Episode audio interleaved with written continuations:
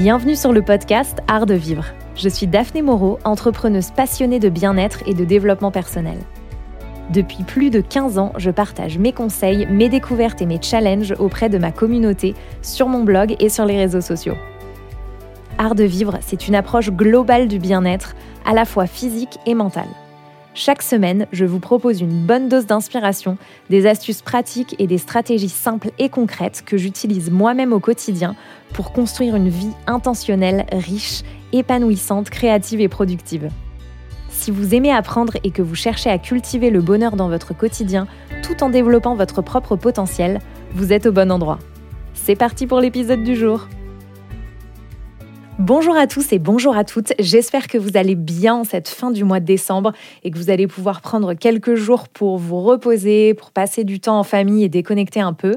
De mon côté, je vais prendre un peu de temps off pour profiter à fond de cette période que j'adore, pour prendre du temps pour moi, profiter de mes proches, passer du temps à la maison sans avoir de programme, j'adore ça, lire, regarder des films et euh, appuyer un peu sur pause avant de commencer l'année 2024. J'avais vraiment hâte d'enregistrer cet épisode de podcast que j'ai adoré préparer et dans lequel je propose de vous donner des pistes pour faire votre bilan de l'année 2023 et pour préparer votre année 2024 en définissant vos intentions, le thème de votre année et de manière générale la vie que vous avez envie de vivre et de construire en 2024. Personnellement, c'est quelque chose que je fais tous les ans au mois de décembre et j'adore cet exercice. Pour moi, la, fin de l'année, c'est vraiment le moment idéal pour faire ça.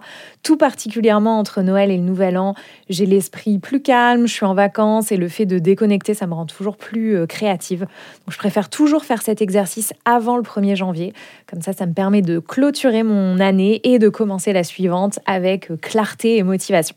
Donc dans cet épisode, je vais partager avec vous mon processus en cinq étapes pour faire ce bilan de l'année qui vient de s'écouler et pour définir mes intentions, mes objectifs, mes envies et mes rêves pour 2024.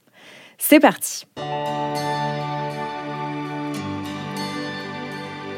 Alors la première chose que je commence toujours à faire, c'est un audit de l'année qui vient de s'écouler. Donc l'idée de cet audit, c'est de faire le point sur sa vie à l'instant T pour définir comment est-ce qu'on veut avancer en continuant sur notre lancée ou bien en ajustant, en modifiant, en changeant certaines choses pour s'assurer que notre vie va dans la direction que l'on souhaite. Donc c'est quelque chose que je fais toujours en fin d'année, mais ça m'arrive aussi de refaire cet exercice d'audit au milieu de l'année ou même quand je suis un peu perdue ou bloquée dans ma vie, quand j'ai l'impression de plus trop savoir où je vais, ça m'apporte toujours beaucoup de clarté. Donc vous vous dites peut-être que vous n'avez pas besoin de faire un audit de votre vie parce que évidemment vous savez ce qui se passe dans votre vie puisque vous êtes en train de la vivre, mais mettre les choses à l'écrit, ça apporte toujours énormément de clarté et ça permet de prendre du recul et de mieux voir ou comprendre certaines choses, certaines situations, certains points bloquants éventuels.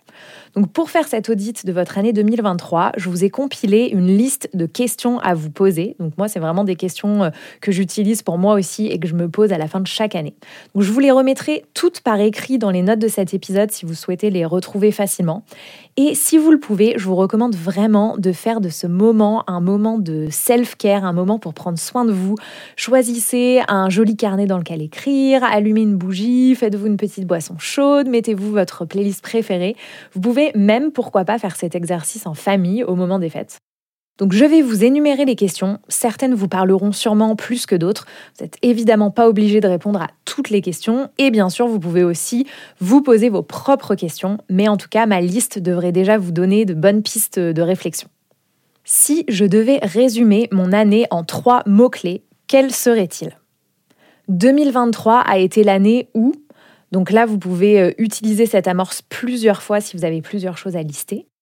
Mes trois souvenirs favoris de 2023 sont donc, si vous avez du mal à retrouver ou à vous rappeler de certaines choses, euh, petite astuce, vous pouvez regarder vos photos dans votre téléphone pour vous remémorer tout ce qui s'est passé dans l'année qui vient de s'écouler. C'est quelque chose que j'aime bien faire aussi. En 2023, qu'est-ce qui s'est bien passé? Qu'est-ce qui s'est moins bien passé? Quelles sont les leçons que j'ai apprises en 2023 ici, c'est un bon moyen de voir que certains challenges ou certaines difficultés qu'on a pu rencontrer dans l'année qui vient de s'écouler ont aussi pu nous apporter tout un tas de choses que l'on peut voir souvent avec le recul.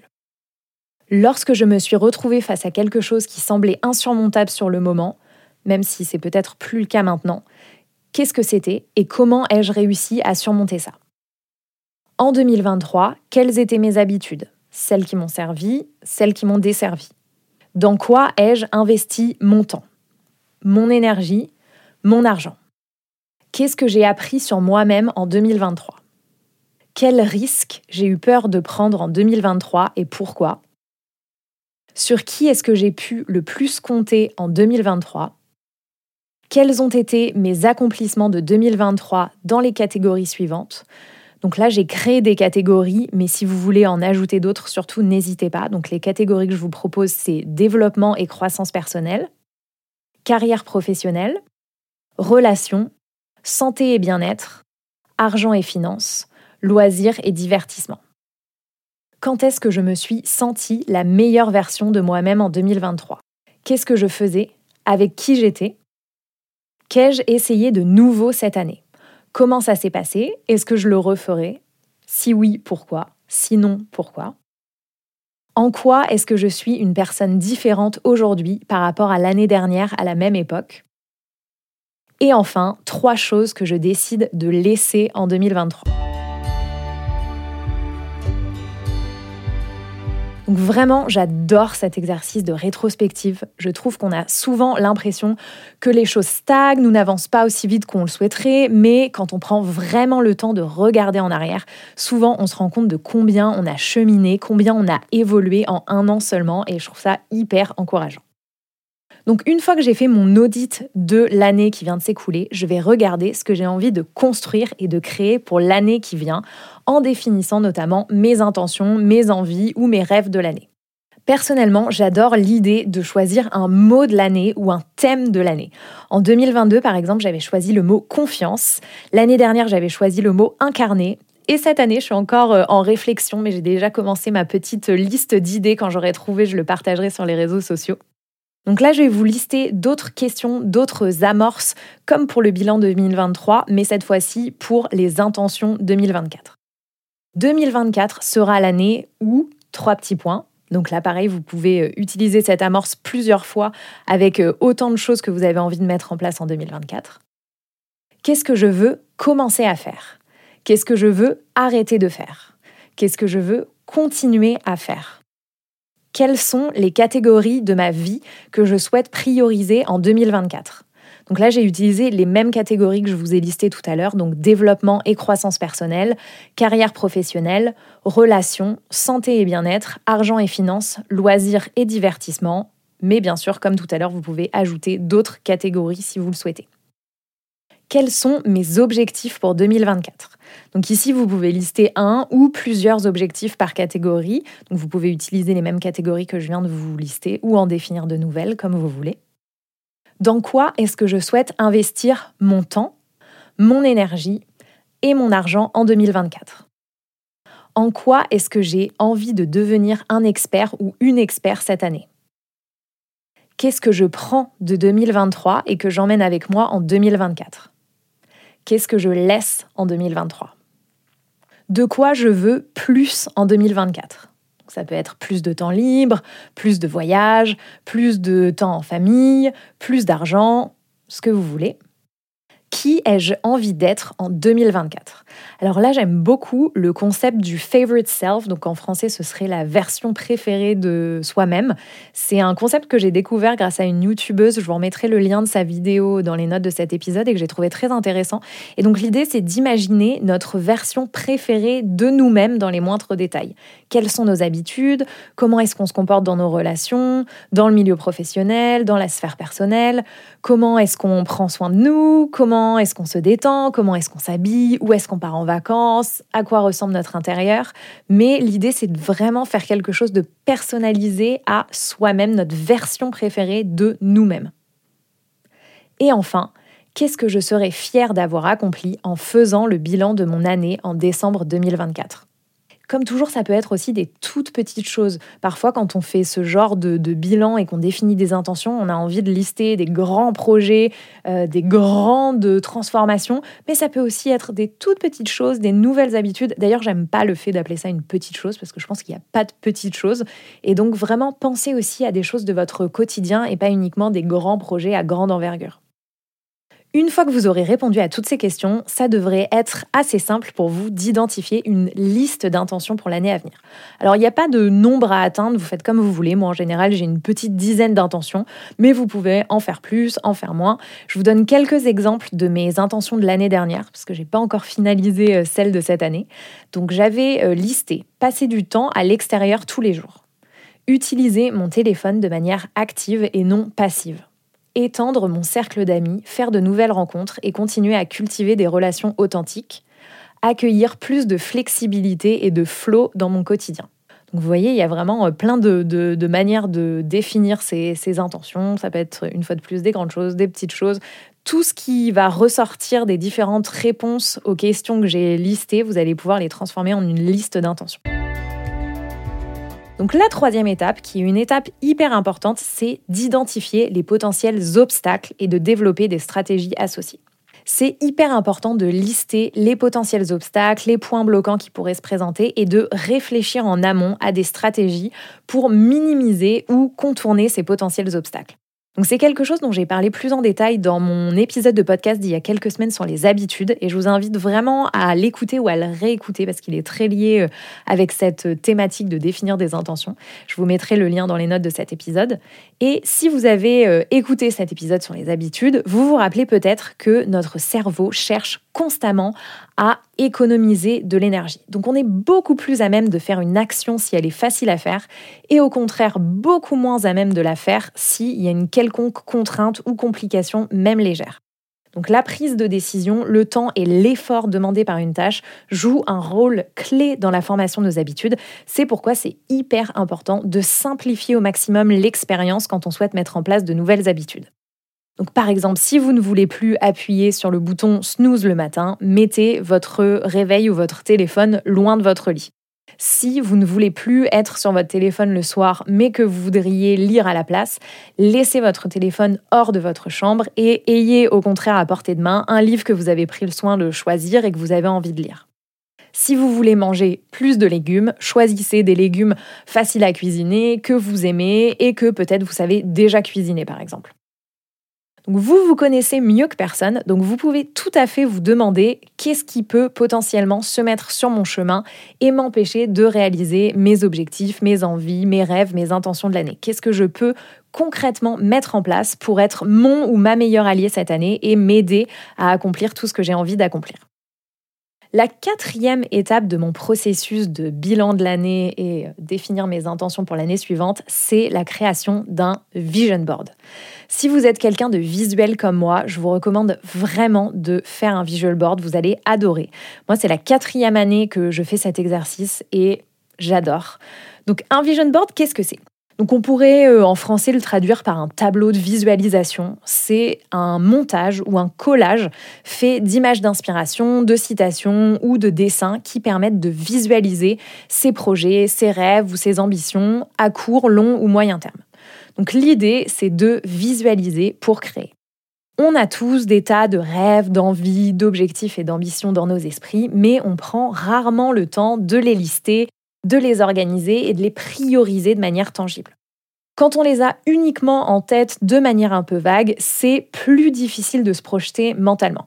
Et le fait de les retranscrire en images, ça va nous permettre de clarifier les choses et de générer des émotions positives et de créer les actions dans le présent pour atteindre ses rêves, ses ambitions, ses intentions dans le futur. L'idée, c'est qu'en s'entourant d'images de sa vie idéale, donc qui on aimerait être, où l'on aimerait vivre, où on aimerait partir en vacances, comment on aimerait s'habiller, ce qu'on aimerait faire, vivre, avoir, on va devenir plus motivé à créer cette vie et plus sensible et plus réceptif, réceptive aux opportunités qui se présentent et qui correspondent aux objectifs, rêves et ambitions de notre vision board. Donc avoir un vision board en tête, ça permet aussi de canaliser son énergie afin de l'investir dans les objectifs du vision board et de ne pas s'éparpiller dans des projets qui ne sont pas nos priorités puisqu'ils sont absents de notre vision board. Donc visualiser ses rêves, ses ambitions, ses objectifs, ça renforce la motivation et la confiance en soi. Et c'est d'ailleurs une technique qui est euh, utilisée dans le milieu euh, sportif de haut niveau, où les sportifs vont s'imaginer franchir la ligne d'arrivée pour maximiser leurs chances d'y arriver. Alors en ce qui concerne le format du vision board, vous avez deux options. Donc vous pouvez faire un vision board au format digital ou faire un vision board au format papier. L'idée, c'est de le voir tous les jours et de le faire évidemment sur un support qui nous met à l'aise. Pour la version numérique, vous pouvez utiliser euh, Photoshop si vous maîtrisez le logiciel, mais je vous recommande aussi Canva, qui est un logiciel euh, gratuit et très intuitif que moi j'utilise beaucoup, notamment pour faire mon vision board. Donc comme il est important de voir et de consulter quotidiennement son vision board, moi personnellement, euh, j'ai eu l'idée d'en faire mon fond d'écran de mon téléphone, comme ça je le vois tous les jours, plein de fois par jour. Vous pouvez aussi en faire votre fond d'écran d'ordinateur euh, d'ailleurs, mais si vous l'imprimez par exemple ou si vous le faites en format papier, vous pouvez le mettre sur votre bureau, dans votre salle de bain ou bref dans un endroit euh, où vous allez le voir tous les jours. Donc la première étape pour le vision board, c'est de déterminer ses rêves, ambitions, intentions. Donc si vous avez répondu aux questions que j'ai listées il y a quelques minutes, vous devriez avoir une bonne idée déjà de vos envies de l'année. Et la question à se poser, c'est vraiment qu'est-ce qui est le plus important pour vous et qu'est-ce que vous voulez mettre sur ce vision board? Donc vous pouvez intégrer n'importe quel domaine de votre vie dans ce vision board, couple, famille, amis, travail, voyage, déco, centre d'intérêt. Et vous pouvez aussi inclure des choses que vous avez déjà dans votre vie, mais que vous souhaitez continuer à avoir. Ensuite, on va rassembler ces images d'inspiration pour illustrer notre vision board. Vous pouvez utiliser Pinterest si vous faites une version numérique, ou bien euh, feuilleter des magazines si vous faites une version papier, ou même dessiner vous-même si c'est quelque chose qui vous parle. Je vous recommanderais de commencer par sélectionner un maximum d'images, tout ce qui est évocateur pour vous, et ensuite vous ferez un tri pour ne choisir que vos préférés et les plus représentatifs pour votre vision board. Moi, personnellement, je me crée un tableau secret sur Pinterest dans lequel je rassemble mes images d'inspiration, mais aussi des citations, des mantras, euh, des mots, et ensuite je vais les intégrer dans Canva pour créer la version numérique de mon vision board. Si vous voulez plus d'informations sur le vision board, j'ai écrit un article détaillé sur mon blog il y a quelques années qui reprend vraiment tout ce que je viens de vous expliquer euh, ici. Je vous laisserai le lien dans les notes de cet épisode.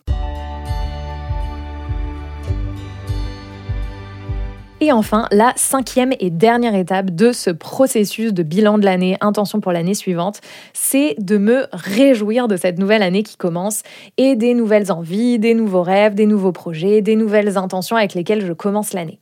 C'est vraiment pour ça que je parle maintenant d'intention et pas de résolution, parce que pour moi, les résolutions s'apparentaient plus à une espèce d'énième to-do list de tâches à cocher, alors que le processus que je viens de vous décrire est, pour moi en tout cas, beaucoup plus inspirant, beaucoup plus créatif, beaucoup plus motivant et bien moins associé à une forme de pression ou de découragement quand on ne réussit pas à cocher euh, toutes les cases de la liste de résolution. Donc je vois vraiment mes intentions et mon vision board comme euh, un fil conducteur de mon année, comme une boussole qui me permet de, de, garder le cap. Je sais où je veux aller, je sais ce que je veux créer dans ma vie, mais en même temps, les choses ne sont pas complètement figées et je sais aussi que je peux sans cesse modifier mon vision board ou réécrire ma liste d'intentions si je le souhaite. Personnellement, c'est beaucoup plus facile pour moi de me réjouir et de me sentir inspirée et motivée depuis que je fais une liste d'intentions et un vision board. Mais comme toujours, à chacun, chacune sa manière de faire. Si les résolutions marchent bien pour vous, alors foncez. Mais si vous avez envie aussi de tester le vision board ou bien la liste d'intentions, pourquoi pas? J'espère que vous aurez aimé cet épisode et qu'il vous aura donné envie, vous aussi, de faire votre bilan de l'année et de définir votre thème pour l'année à venir. Si jamais vous faites cet exercice, n'oubliez pas de vous créer votre petit moment euh, cocooning et taguez-moi dans vos stories ou dans vos posts si vous décidez de le partager. De mon côté, comme tous les ans, je publierai un article sur mon blog avec mon propre bilan de l'année qui vient de s'écouler et mes intentions pour l'année à venir.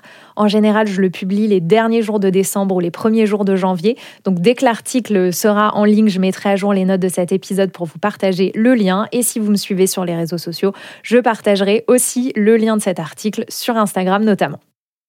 Comme toujours, je vais terminer mon épisode avec mes coups de cœur et découvertes de la semaine.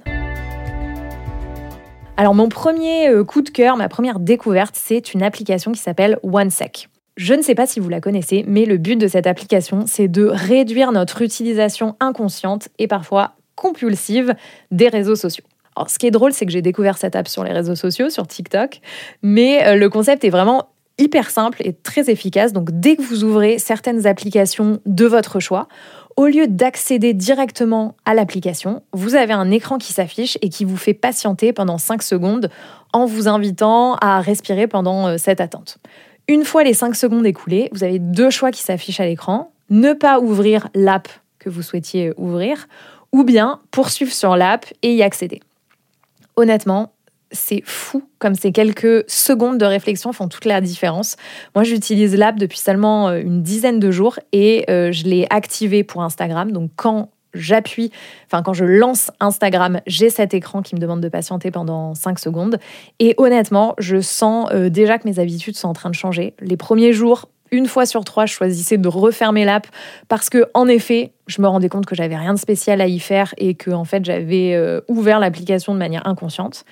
Et depuis quelques jours, ça me dissuade même carrément d'ouvrir l'app quand je n'ai rien à y faire, puisque je sais que je vais devoir patienter. Donc pour le moment, j'utilise la version euh, gratuite de l'app, donc on peut juste l'utiliser sur une seule application. Donc comme je vous le disais, moi j'ai choisi euh, Instagram, mais franchement, je songe à prendre la version payante pour euh, l'appliquer à plus d'applications. Et ce qui est drôle, c'est que du coup, quand je choisis vraiment d'aller sur Instagram, je prends beaucoup plus de plaisir à y être et à regarder du contenu parce que c'est une décision vraiment consciente. Si vous avez envie de tester cette application, je vous remettrai euh, le nom de l'app dans les notes de l'épisode avec le lien pour la télécharger. Mon deuxième coup de cœur, ce sont les interviews Actors on Actors du euh, magazine américain qui s'appelle Variety et qui est un magazine spécialisé donc dans le divertissement, musique, séries, cinéma et qui propose régulièrement des vidéos dans lesquelles deux acteurs ou actrices échangent et parlent de leur travail, des films sur lesquels ils ont récemment travaillé, comment ils se préparent pour leur rôle. À chaque fois, c'est des discussions qui sont hyper intéressantes et ce que j'aime bien aussi, c'est des discussions qui sont assez intimes. Ça change vraiment des interviews plus traditionnelles où euh, l'interview est menée par un ou une journaliste. Là, c'est vraiment euh, une conversation entre les acteurs et en plus c'est hyper bien filmé, hyper bien produit. Donc on a, on a presque l'impression d'être euh, une petite souris en train d'écouter une conversation privée. Et personnellement, je prends toujours beaucoup de plaisir à regarder ces vidéos. J'apprends toujours plein de choses sur les acteurs ou actrices, sur les films dont ils parlent, sur euh, les tournages, parce qu'ils partagent plein d'anecdotes. Moi, j'adore euh, avoir des petites infos sur les coulisses, les backstage. Je trouve ça hyper intéressant. Bref, J'adore et récemment j'ai beaucoup aimé l'échange entre Emily Blunt et Anna Tawai. Donc elles parlent de leur rencontre euh, sur le film Le Diable s'habille en Prada notamment et ça m'a donné trop envie de revoir le film. Et j'ai aussi beaucoup aimé euh, l'échange entre Margot Robbie et Killian Murphy. C'était vraiment très très intéressant il parle pas mal de Christopher Nolan, qui est un des réalisateurs que j'aime le plus, et sa manière de travailler sur les tournages. Vraiment, c'était hyper intéressant. Donc, si vous aimez le cinéma et que vous aimez en apprendre plus sur euh, les coulisses des tournages, c'est sûr que ça va vous plaire. Je vous mettrai le lien dans les notes de cet épisode. Et évidemment, je ne pouvais pas clôturer cet épisode sans vous souhaiter de très très belles fêtes de fin d'année. Prenez bien soin de vous et on se retrouve en janvier. Merci de nous avoir rejoints et d'avoir écouté cet épisode. S'il vous a plu, n'oubliez pas de vous abonner à ce podcast sur votre plateforme d'écoute préférée afin de ne manquer aucun épisode. Pour soutenir ce podcast, partagez cet épisode sur les réseaux sociaux en taguant mon compte Daphné Moreau, faites-le découvrir à un ou une amie qui pourrait l'apprécier, ou bien laissez-moi simplement un avis sur votre plateforme d'écoute préférée. N'hésitez pas à réagir à cet épisode et à m'envoyer vos questions, suggestions ou astuces par mail à l'adresse podcast à afin d'enrichir les prochains épisodes. Je compte sur vous. Je vous souhaite une très bonne semaine et prenez bien soin de vous.